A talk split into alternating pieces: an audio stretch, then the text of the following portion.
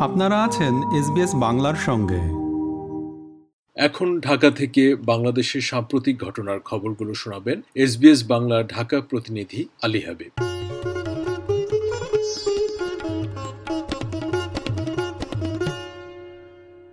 Saint Martin দ্বীপ কাউকে দিয়ে ক্ষমতায় থাকতে চান না বলে মন্তব্য করেছেন প্রধানমন্ত্রী শেখ হাসিনা। তিনি বলেছেন দু হাজার এক সালে বিএনপি ক্ষমতায় এসেছিল গ্যাস বিক্রি করার মুচলেখা দিয়ে তাহলে এখন তারা দেশ বিক্রি নাকি সেন্ট মার্টিন বিক্রি করার মুচলেখা দিয়ে আসতে চাই গত বুধবার দুপুরে গণভবনে আয়োজিত সংবাদ সম্মেলনে সাংবাদিকদের প্রশ্নের জবাবে প্রধানমন্ত্রী কথা বলেন। প্রধানমন্ত্রী তার সাম্প্রতিক সুইজারল্যান্ড ও কাতার সফরের বিষয়ে তথ্য জানাতে এই সংবাদ সম্মেলন ডাকেন। নির্বাচনকালীন সরকার প্রসঙ্গে প্রধানমন্ত্রী বলেন, যেহেতু এদেশে ওয়েস্টমিনিস্টার ধরনের গণতন্ত্র চর্চা হয়, তাই ইংল্যান্ডে যেভাবে নির্বাচন হয় ঠিক সেইভাবে এখানে নির্বাচন হবে।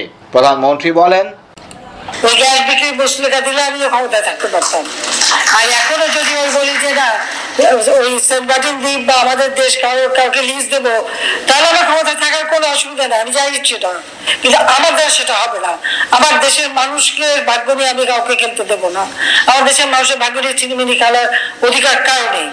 আর আমার দেশের মাটি ব্যবহার করে কোনো জায়গায় কোনো সন্ত্রাসী কর্মকাণ্ড চালাবে, কাউকে অ্যাটাক করবে, বা এই ধরনের আমরা হতে দেবো আমরা শান্তিতে বিশ্বাস করি, আমরা শান্তিপূর্ণ বিশ্বাস করি। বিএনপি সেন্ট মার্টিন দ্বীপ বিদেশিদের কাছে বন্ধক দিয়ে ক্ষমতায় আসতে চাই বলে যে মন্তব্য প্রধানমন্ত্রী শেখ হাসিনা করেছেন, তাকে বানোয়াট ও ভিত্তিহীন বলেছেন মির্জা ফখরুল ইসলাম আলমগীর। বিএনপি মহাসচিব বলেছেন, এটা সর্বৈব মিথ্যা কথা। এই কথাগুলো বলে উনি কিছু সুবিধা পেতে চান। সেই সুবিধা যদি উল্টো হয়, এটা উনি বোঝেন না। গত বৃহস্পতিবার দুপুরে গুলশানে বিএনপি চেয়ারপারসনের কার্যালয়ে সংবাদ সম্মেলনে এসে প্রধানমন্ত্রীর বক্তব্যের প্রতিক্রিয়া জানান মির্জা ফখরুল। বিএনপি সবসময় সার্বভৌমত্ব রক্ষা, স্বাধীনতা রক্ষায় ত্যাগ স্বীকার করে এসেছে দাবি করে মির্জা ফখরুল বলেন, এটা সম্পূর্ণ পলিটিক্যাল স্ট্যান্ড। আজ পর্যন্ত এই অভিযোগ কখনো কেউ করে নাই যে বিএনপি দেশ বিক্রি করেছে বা দেশের কোনো জিনিস দিয়ে দিয়েছে। কিন্তু তাদের বিরুদ্ধে বহু অভিযোগ আছে। আমরা বাংলাদেশে এক ইঞ্চি মাটি, এক ইঞ্চি মাটি আমরা কাউকে দেওয়ার পক্ষপাতি না।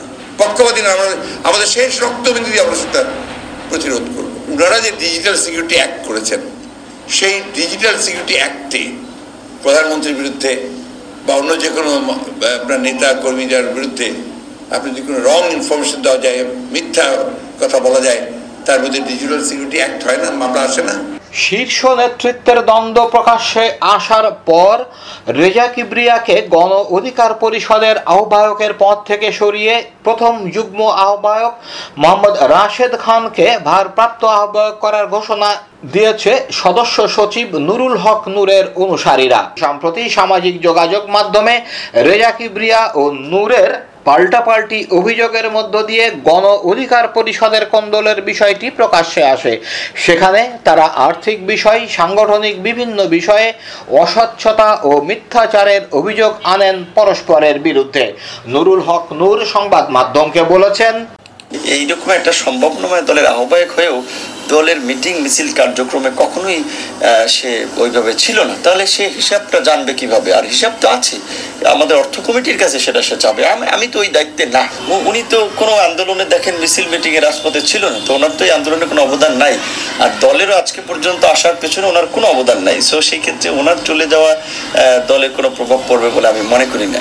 ওদিকে নুরুল হক, নূরের অনুসারীদের পাল্টা পদক্ষেপে গণ অধিকার পরিষদ থেকে সদস্য সচিব নুরুল হক নূরকে সরিয়ে দেওয়ার ঘোষণা দিয়েছেন আহ্বায়ক রেজা কিবরিয়া। নূরের স্থানে তিনি এনেছেন হাসান আল মামুনকে, যিনি একসময় ছাত্র অধিকার সংরক্ষণ পরিষদের আহ্বায়ক ছিলেন। বাংলাদেশ গণ অধিকার পরিষদের সদস্য সচিব নুরুল হক নূরদের সিদ্ধান্তের কোনো ভিত্তি নেই বলে দাবি করেছেন দলটির আহ্বায়ক রেজা কিবরিয়া। তিনি বলেছেন, নেতৃত্বে এখনও তিনি আছেন আর নেতাকর্মীদের অধিকাংশই রয়েছেন তার সঙ্গে। তিনি টেলিফোনে তার প্রতিক্রিয়া জানিয়েছেন। আমাদের গণ অধিকার পরিষদের নিবন্ধন পাবো, এটা আমাদের নামে পাবো, এবং আমরা কাজ করে যাব সারা দেশে। বেশিরভাগ গণ অধিকার পরিষদের মানুষ আমার সাথে থাকবে। চীন বাংলাদেশের অগ্রগতিতে বিশ্বস্ত সঙ্গী হিসাবে পাশে থাকতে চায় বলে জানিয়েছেন চীনের রাষ্ট্রদূত ইয়াও ওয়েন। তিনি প্রধানমন্ত্রী শেখ হাসিনার নেতৃত্বে বাংলাদেশের অর্থনৈতিক উন্নতির ভূয়সী প্রশংসাও করেছেন।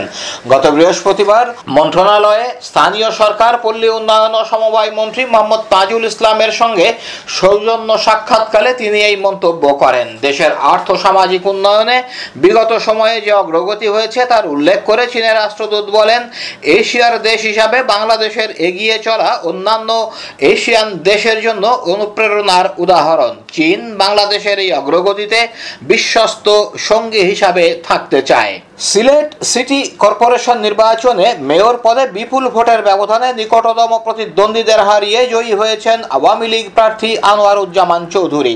রিটার্নিং অফিসার ঘোষিত বেসরকারি ফলাফলে সিলেটে আওয়ামী লীগ প্রার্থী আনোয়ারুজ্জামান চৌধুরী পেয়েছেন এক লাখ উনিশ হাজার নশো একানব্বই ভোট। তার নিকটতম প্রতিদ্বন্দ্বী জাতীয় পার্টির মোহাম্মদ নজরুল ইসলাম বাবুল পেয়েছেন পঞ্চাশ হাজার আটশো বাষট্টি ভোট। রাজশাহী সিটি কর্পোরেশন নির্বাচনে মেয়র পদে বিপুল ভোটের ব্যবধানে জয়ী হয়েছেন আওয়ামী লীগ প্রার্থী A H M Khairuzzaman Liton.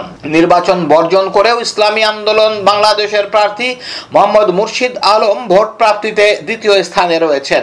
এই সিটিতে আওয়ামী লীগ প্রার্থী A H M Khairuzzaman Liton পেয়েছেন এক লাখ ষাট হাজার দুশো নব্বই ভোট আর মোহাম্মদ মুর্শিদ আলম পেয়েছেন তেরো হাজার চারশো তিরাশি ভোট। ভোট পড়েছে ছাপ্পান্ন দশমিক দুই শূন্য শতাংশ।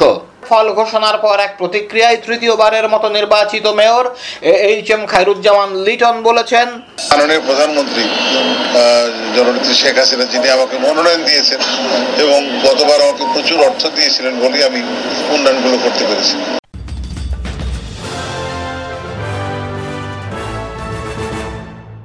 এতক্ষণ আপনারা এসবিএস বাংলা ঢাকা প্রতিনিধি আলী হাবিবের পাঠানো খবরগুলো শুনলেন। আমাদেরকে লাইক দিন শেয়ার করুন, আপনার মতামত দিন। ফেসবুকে ফলো করুন এস বাংলা।